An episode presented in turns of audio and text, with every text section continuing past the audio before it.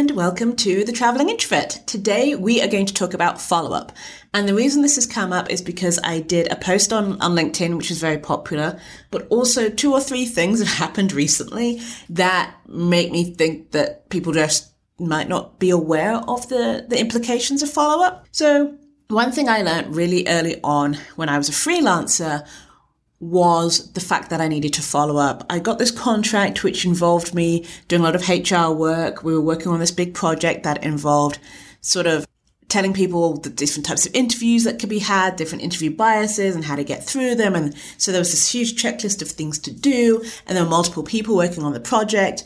There wasn't project management software used, but that's, that's another matter. So I didn't really get updates or there wasn't a lot of communication from the client that I was working with. So at that time, what I did was I, I just did what we talked about and then I stopped and I didn't say anything. I was waiting to be told what to do next. And the thing was, this was because I still had an employee mentality where you get told what to do all the time. But as a freelancer, I should have been more proactive. I then met this person, this client in person because I happened to be in Australia and we met and we talked and all was good. And I went back and I did some more work and then stopped the game. And then out of the blue, as far as I was concerned, they stopped my, my contract and closed it off, said it was good working with me and thanks a bunch. But my lack of communication was a real problem. And this was a shock to me because I was new at freelancing and didn't realize that, that and I'd had some freelance clients who were micromanagers. So I learned from then on to over communicate and over follow up. Now, on the flip side, now that I hire people, what I've had with three different companies recently is a distinct lack of follow up. I've definitely had someone go, Well, I didn't hear back from you from your email, and it's been two weeks, and so I didn't know what you wanted to do, so I didn't message you. To my response was, Well, if you didn't hear back from me and you wanted to know what was going on, you should have messaged me. And the other thing was, whereas I've had another one who was very much, she did some work Monday, Tuesday, didn't hear from me until Monday. The next Monday, she was like, Hey, just wanted to let you know, see if you had anything for me. You know, I could do this, I could do that. Let me know how I can help. And she was very proactive. And so I gave her more work because she asked for it. Follow up. And that's just sort of one kind of type of follow up. There are many different types of follow up that I could talk about. But as a freelancer, from a freelancer's point of view, if you do not follow up with your clients and even your ex clients, you are leaving money on the table and you're leaving it open for someone else to come in and do your work.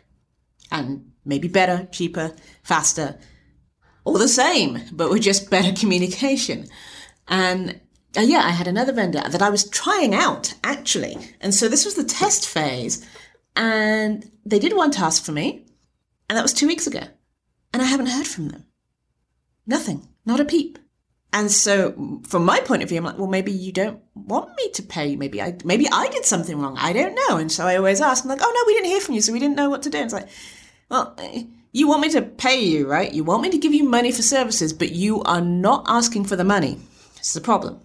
And another vendor didn't have a backup plan, but that I think will be for another episode. So, yes, please follow up. You might think you're being annoying. You might think they've got a lot of emails, but you'll be surprised how many emails sort of slip through the cracks or they'll open it, want to respond, something happens and they, and it just like drops down the list of their emails and they never see it. And so sending a reminder is helpful until they tell you to stop sending reminders. If they don't do that, keep sending reminders. Say, hi, I just wanted to check in on this. Hi, I just wanted to check in on that.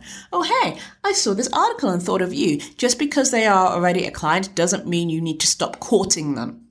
You need to continue courting your clients even when you have them already because you don't know what's going on. You don't know if they're looking at other things. You don't know if there's a bright, shiny object that they're also looking at that could take your place.